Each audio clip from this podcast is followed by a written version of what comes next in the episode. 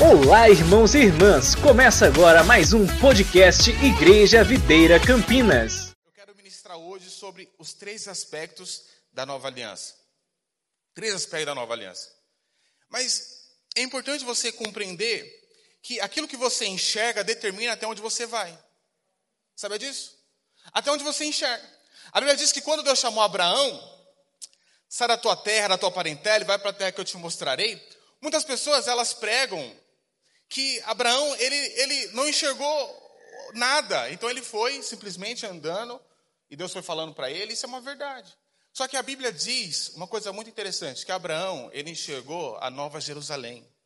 Abraão, ele não andou nessa terra sem enxergar nada. Abraão, ele enxergou uma promessa. E quando você, você tem uma visão clara daquilo que Deus tem para você, isso te motiva a conquistá-lo. Alguém sem visão é alguém sem futuro. Sabe disso? Alguém sem visão alguém sem futuro. Porque ele não tem expectativa nenhuma. Eu já conversei com pessoas que você pergunta, assim, bom dia, irmão, ah, bom dia, coisa nenhuma. Mas no coração dele, ele não tem algo a agradecer ou algo para ver, porque ele não enxerga.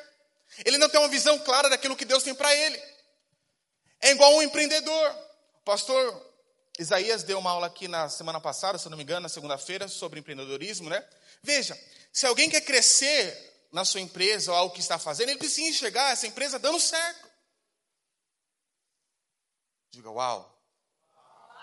Porque aquilo que você enxerga, aquilo que você tem a visão, determina a maneira que você vai caminhar. Oh my God. É verdade. Por exemplo, se você enxerga o seu filho como alguém amaldiçoado, como você acha que você vai viver esse relacionamento? Muito ruim. Eu já vi mães gritando com seu filho, sua peste. Como você acha? Então a visão que a mãe tem daquele menino é um, é, é, é um, é um demônio. E como você acha que essa casa vai é, ter um ambiente de paz? Não vai ter. Por quê? Porque a, mãe já está tendo uma visão totalmente errada do filho. Então a, a maneira que você enxerga determina um ambiente bom um ambiente ruim onde você está. É igual você trabalhar numa empresa. Tem lá os funcionários, e você sabe que quando você trabalha numa empresa, sempre tem aqueles funcionários que têm um espírito de Lúcifer. É verdade. Né? Ou quer fazer motinha, não concorda com o líder, não concorda com o gerente, não concorda com a visão. Por que trabalha lá então? Né? Para desconto. E aí, e, e, como você acha que essas pessoas, elas contaminam outras? Desse jeito. Não, tá vendo? Mandou chegar cinco minutos antes. Para quê? A empresa não paga cinco minutos antes para nós. Nossa, é esse negócio de fazer coisas que não é nossa função, para que isso? Então você percebe que essas pessoas elas têm uma visão totalmente errada de ser colaboradores da empresa. Isso prejudica o crescimento, sim ou não? Sim. Agora, um funcionário que tem uma visão correta, que ele veste a camisa, ele compra a camisa e veste a camisa da empresa, ele tem uma visão correta. Tudo aquilo que o chefe ele pede, ele faz com bom grado. Por quê? Porque ele está enxergando uma oportunidade de Deus alavancar ele para um cargo melhor.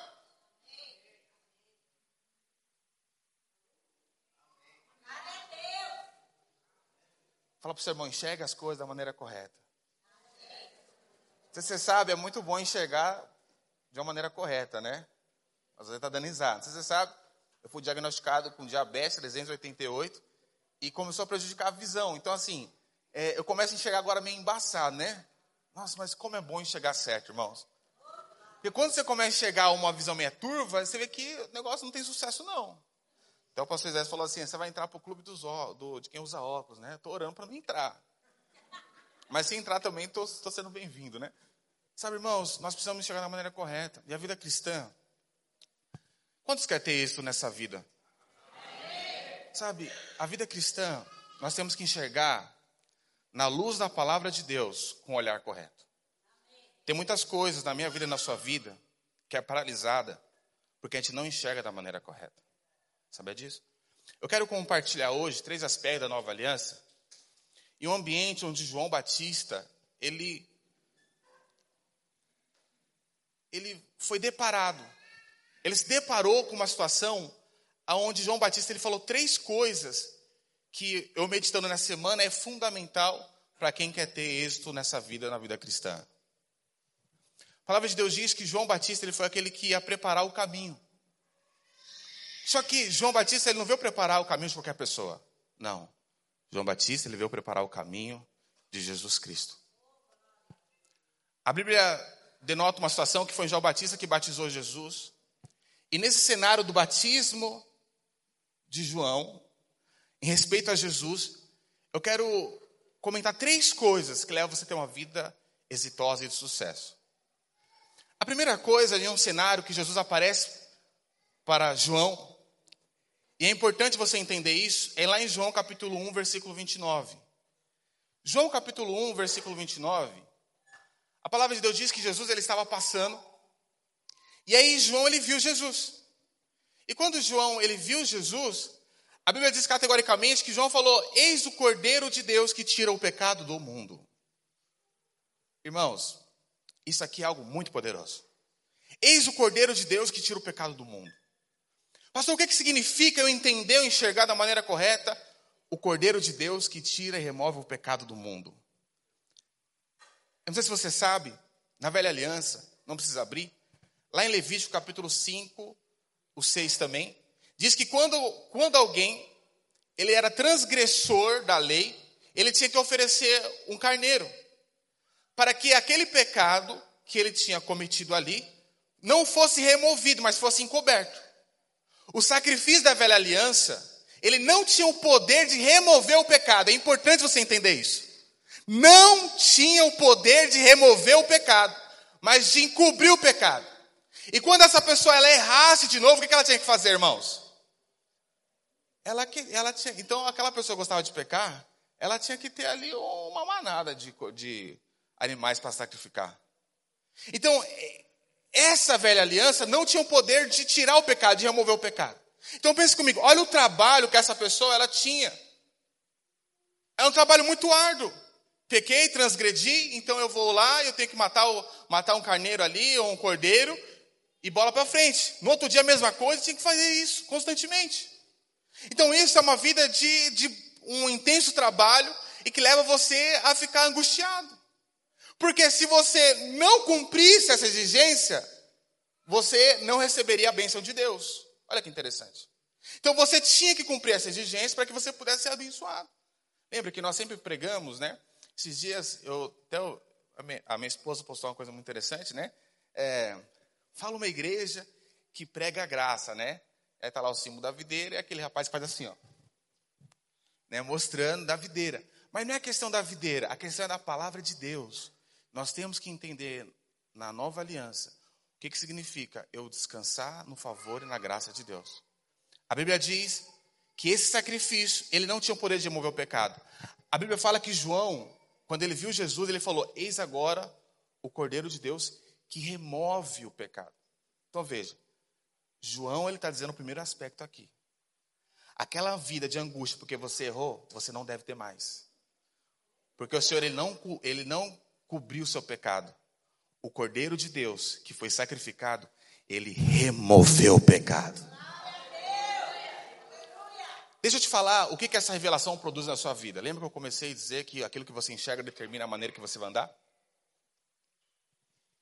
Porque o que, que gera morte?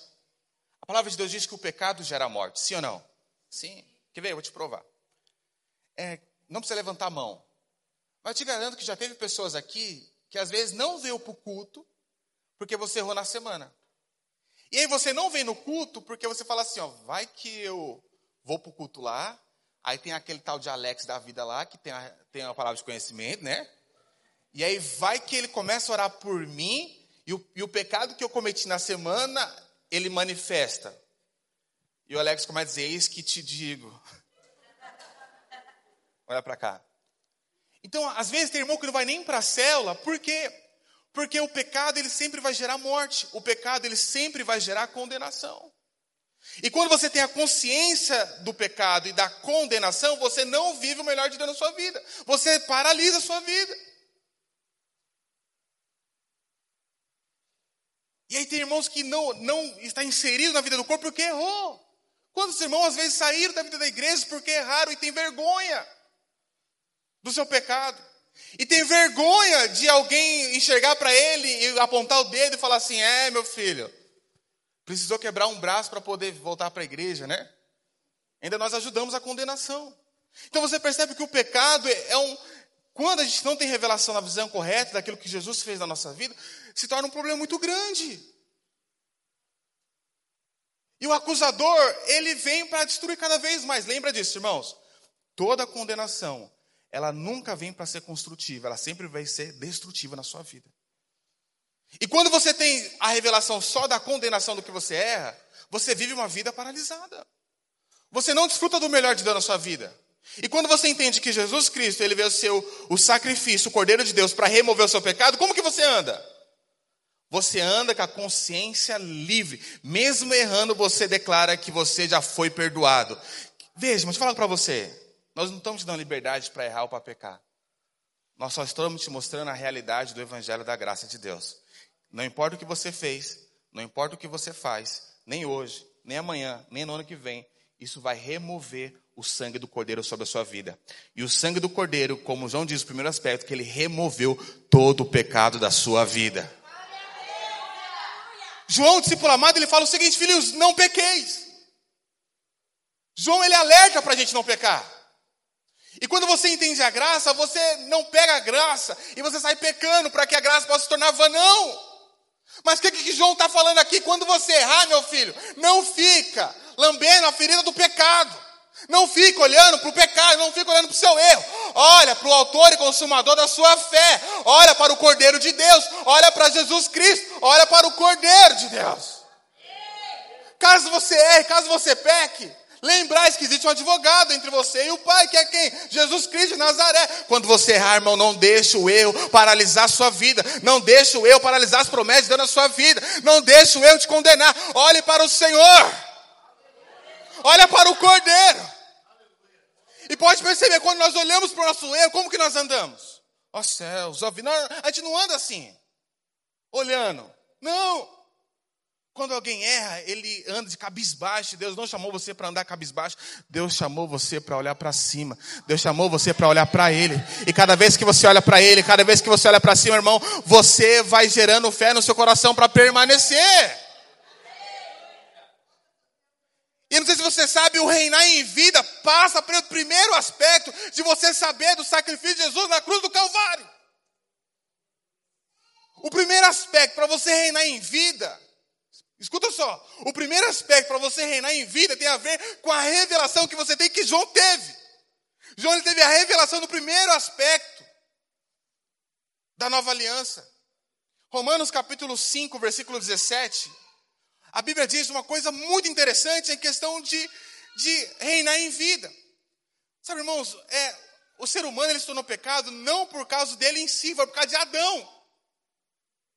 Muitas pessoas falam o seguinte: ah, eu quero ir para o céu. Aí eu pergunto, para quê, irmãos? Ah, porque eu quero encontrar Adão. Mas sabe, naquele espírito de, bater, fala, nossa, Adão está lascado. Né?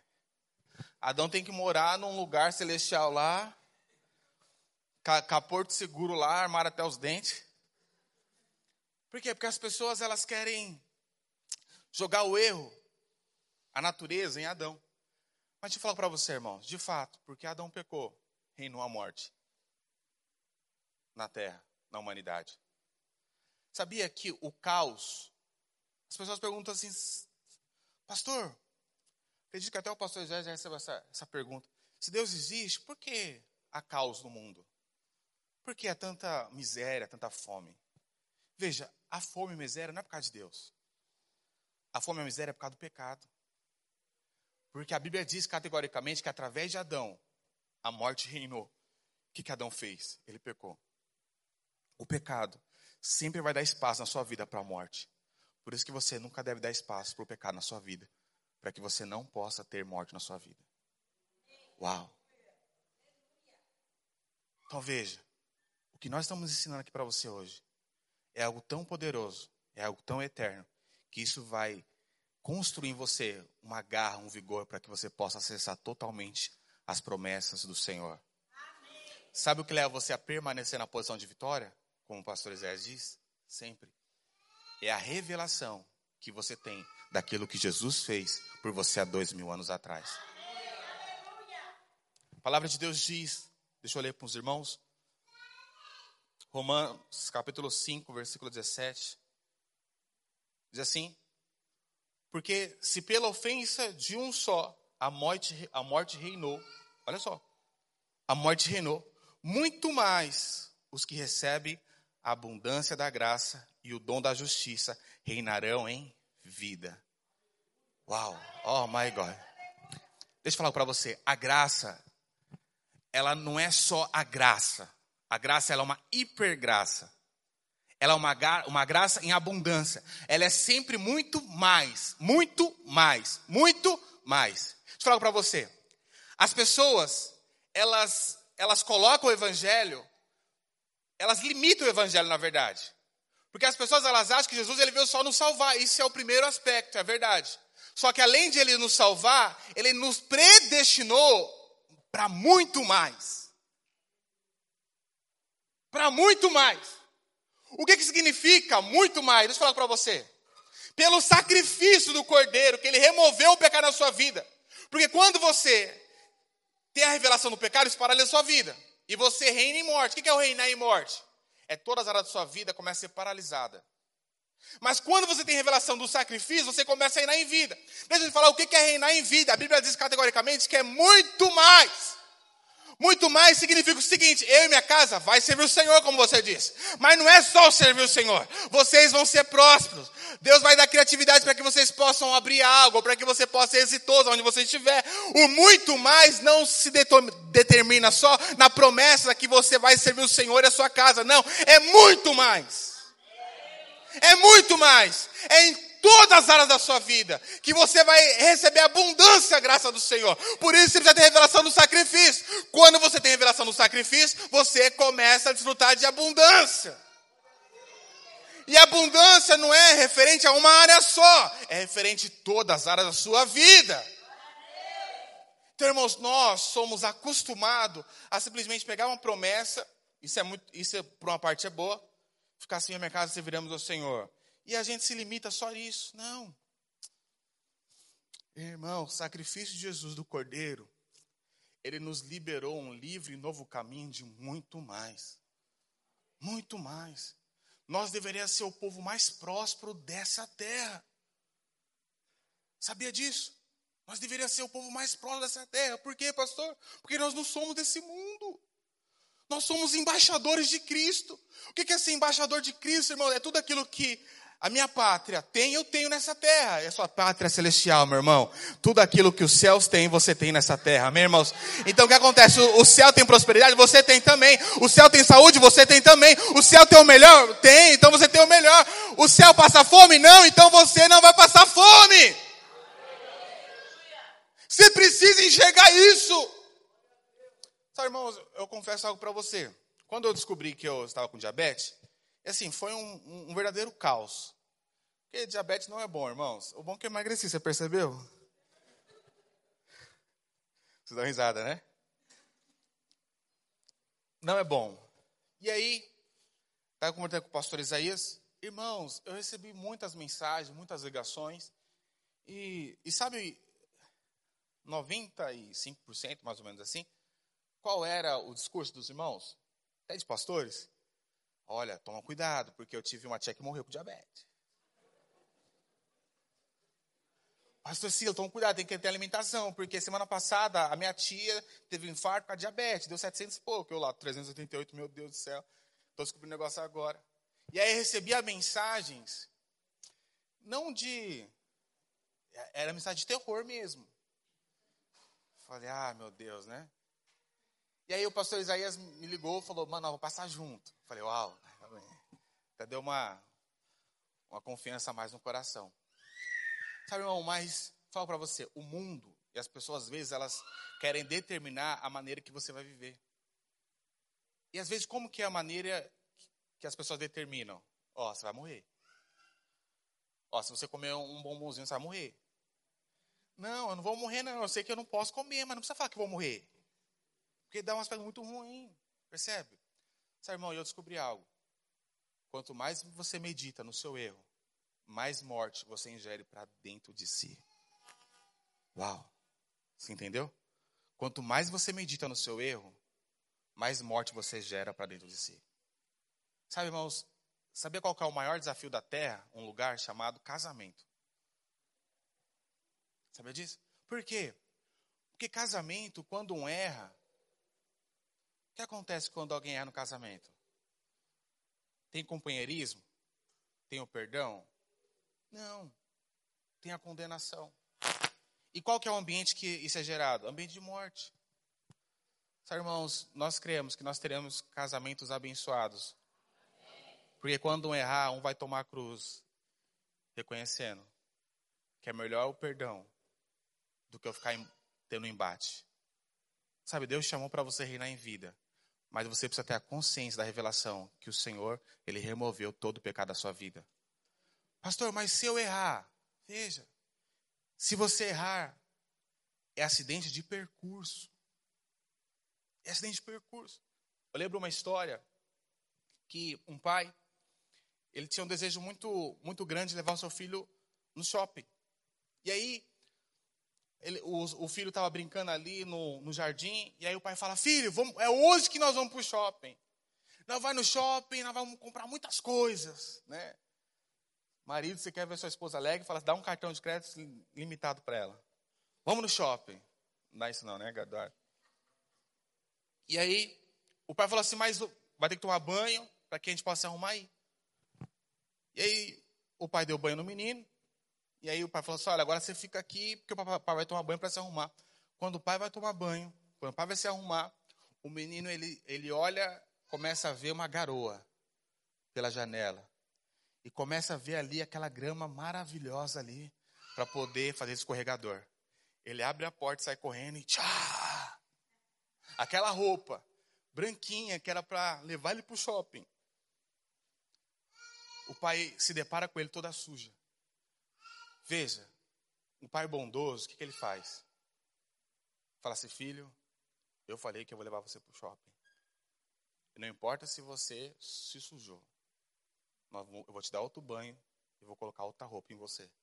E nós vamos cumprir aquilo que eu falei. Quando você erra, é a mesma coisa. Você caiu, você escorregou. Mas a vontade do Pai é que você não permaneça sujo. A vontade do Pai é que você sempre permaneça limpo.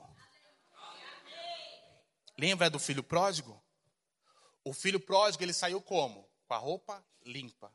E quando ele foi para o mundo, ele ficou com a roupa suja. Aí quando ele retorna, o que, que o pai faz? Uma das primeiras coisas? Troca as vestiduras. O Senhor não se preocupa com a sua roupa suja. O Senhor se preocupa o tanto que você quer vestir novamente a roupa limpa. Uau, isso é poderoso demais. Outra coisa, no aspecto do batismo de Jesus, abre para mim Mateus capítulo 3, versículo 15 e 16. A palavra de Deus diz, eu vou ler aqui para os irmãos. Se você sabe, já é um grande milagre estar lendo para os irmãos aqui. Diga amém. amém. Eu falei assim, eu, eu vou pegar e vou colocar em letras garrafais aqui para que eu possa ler, né? E eu esqueci de colocar em letras garrafais, coloquei em letra pequena, né? E já estou conseguindo ler. Glória a Deus. Aleluia. Eu gosto da irmã Zulina porque ela me motiva nos glória a Deus, né?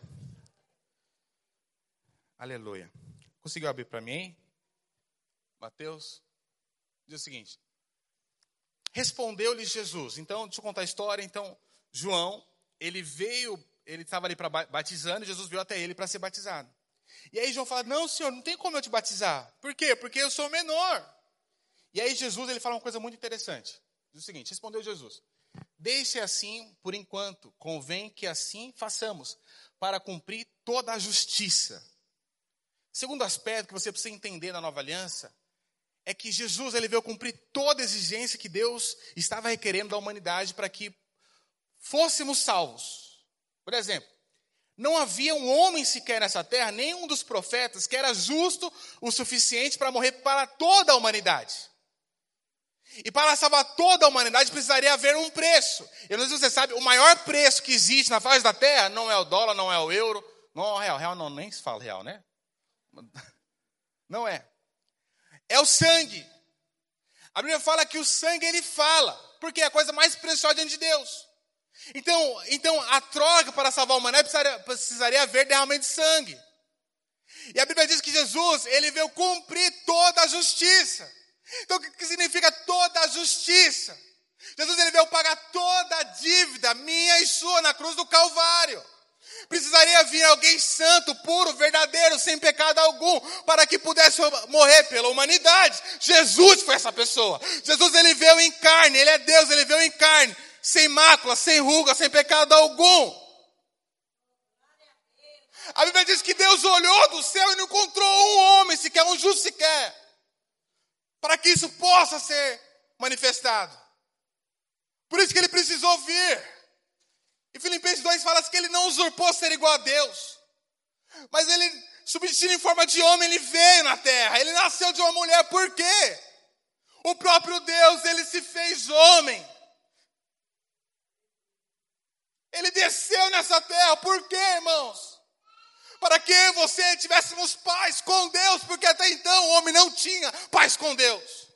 Eu não sei se você sabe o que determina a sua alegria, muitas das vezes, é a paz que você tem dentro de si.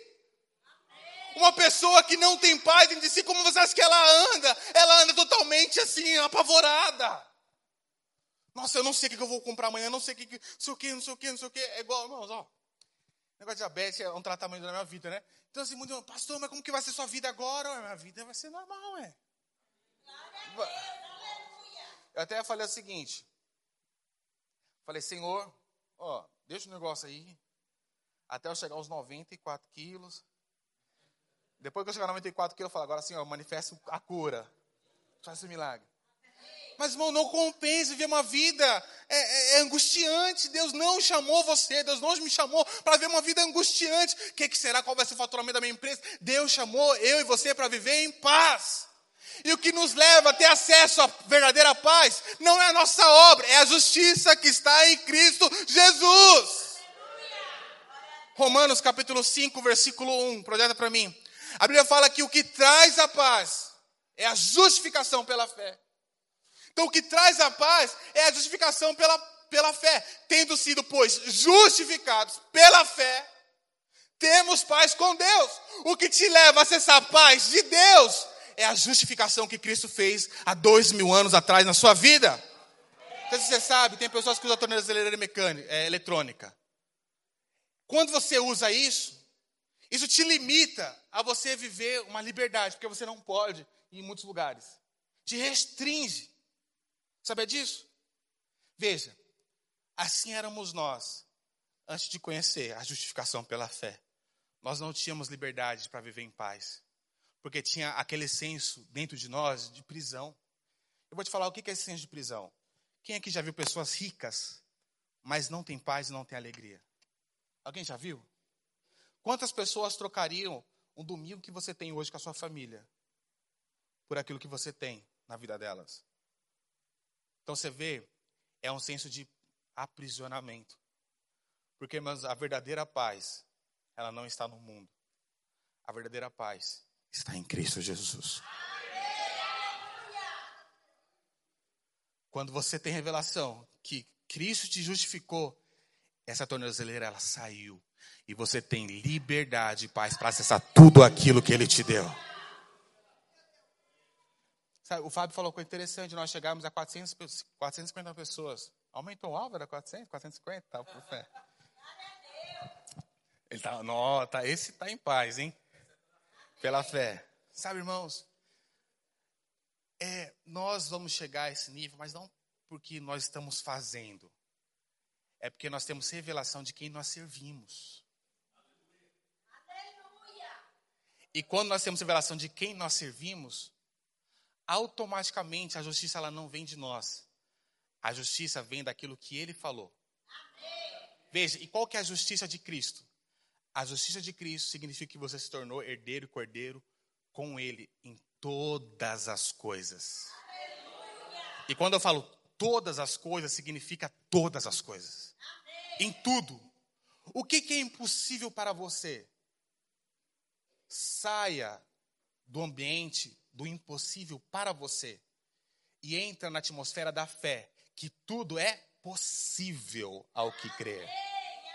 quando você tem revelação da justiça de Deus em Cristo Jesus, você tem revelação que você tem um acesso a muitas coisas no reino espiritual e nesse universo. Você é herdeiro e cordeiro com Cristo. Então o que, que é o seu marido servir o Senhor? Não é nada. O que, que é você ser próspero? Não é nada.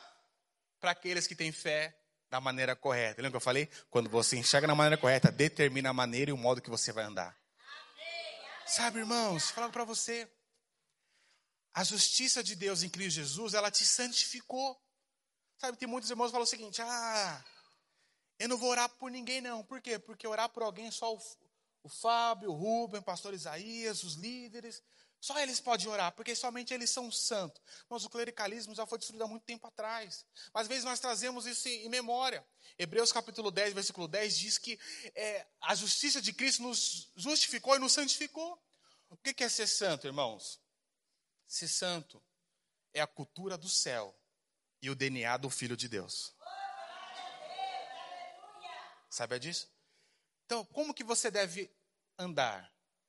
Vou te dar exemplo. Você trabalha numa empresa, tem uns funcionários, né? Se você é cristão, se você é filho de Deus, como que você tem que comportar? Diferente deles. Sabe disso? Você tem que ser diferenciado. Acho que o irmão vai gostar dessa palavra. Fala para ele assim: você é diferenciado, meu irmão. O que, que é ser diferenciado? É que no seu DNA está correndo a santidade do Senhor. Sabe o que é a santidade do Senhor? A santidade, ela promove você. Escuta só. A santidade, ela promove você. Por quê? Eu lembro uma vez que eu trabalhava numa empresa que nós tínhamos a ala dos conferentes, né? Eles recebiam a, a, a carga. E aí, teve, teve uma época que eles começaram a fazer desvio de carga. Então, assim, a, a Fenza, que é a Coca-Cola, trazia bonificação, tipo assim, duas carretas de bonificação. Só que às vezes essas duas carretas é, não entravam no sistema, então elas tinham que vir para dar entrada para entrar no sistema. Aí ninguém sabia disso. Uma vez que descobriu isso, a falcatrua, engraçado, né? Notícia ruim chega muito mais rápido que notícia boa, é verdade não é? Quando descobriu isso, o que, que os conferentes começaram a fazer, irmãos? Nós vamos ter coca agora todos os dias, no café da manhã, na tarde, à noite, na refeição. Eles começaram a fazer desvio de carga. Só que acontece, eram cinco conferentes. Na verdade, nós não sabíamos disso. Por quê? Porque eles, eles, eles olha como que, irmãos, o negócio, para maquinar o mal é uma coisa, né? Eles conseguiram um contato lá na Fenza, que quando o caminhão fosse sair lá, o motorista sabia para onde ele tinha que ir.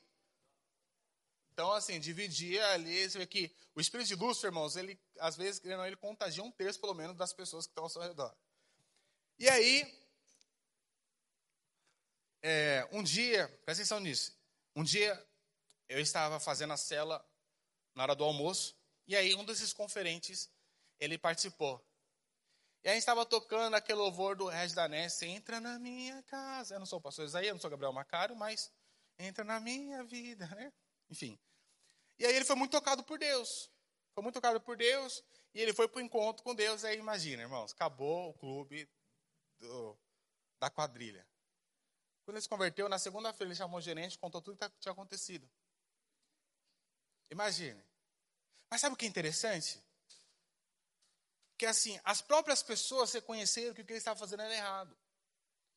E aí, numa das reuniões a qual ele estava presente, o, o gerente falou algo muito interessante. Falou, olha, eu nunca imaginaria que a, a maneira que eu descobri foi através do pior conferente que existia. Olha só que interessante. Por quê? Porque a santificação tinha entrado dentro dele. E quando a santificação ele entra dentro de você, você manifesta pureza e santidade aonde você estiver.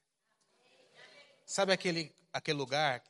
Sempre tem aquela pessoa que ela sempre quer trazer desarmonia. Tem ou não tem?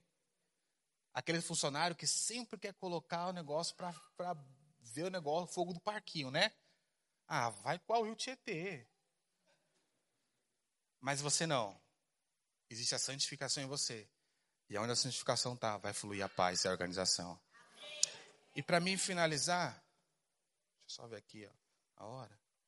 Queria chamar aqui o, o Heitor, nosso tecladista. A Bíblia diz uma coisa interessante também. Então, o primeiro aspecto da nova aliança é que todos os pecados já foram perdoados. Fala comigo, todos os meus pecados já foram perdoados. Então eu posso ter paz com Deus. Entrar com confiança diante do trono da graça. Segundo, eu fui justificado. Né? Não vai dar espaço para falar muito sobre a justificação, mas você foi justificado. Aleluia. E o terceiro aspecto é que existe uma palavra de confirmação dentro de você. A palavra de Deus diz que quando Jesus ele ele foi emergido e quando ele saiu, o céu se abriu, pousou uma pomba sobre ele. Interessante que Deus me deu uma palavra a respeito da pomba. Você sabe, na, na, na velha aliança tinha um sacrifício de pomba.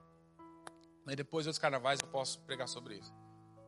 O pastor Isaías é generoso, ele deixa eu pregar, então, aleluia. Amém. A Bíblia diz que os céus se abriram em Cristo. E veio uma voz do céu dizendo: Este é meu filho amado e quem tem todo prazer. Terceiro aspecto da nova aliança: existe uma voz de confirmação no seu coração.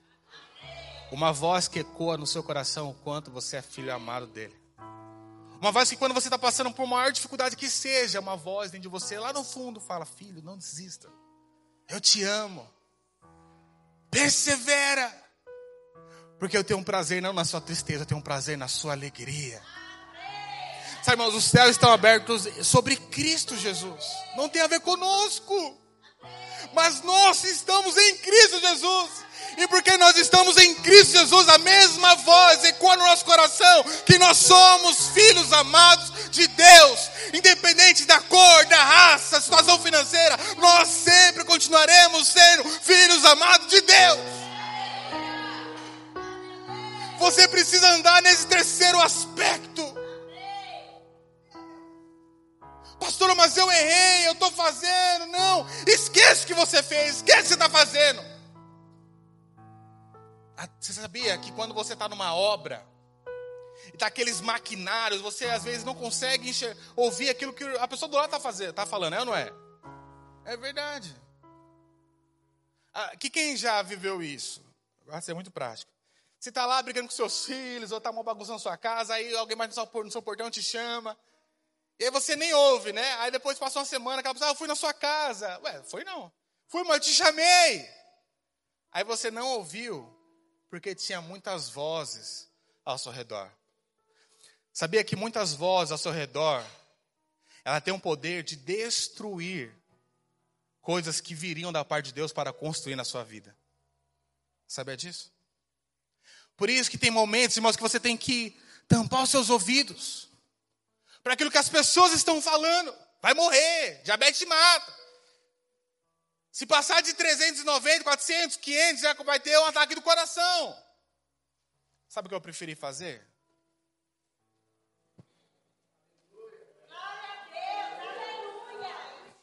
E eu ouvi o Senhor falando: Você é amado. Eu estou contigo. Sabe, irmãos, eu quero dizer algo para você. Não adianta só você ter revelação que os céus estão abertos.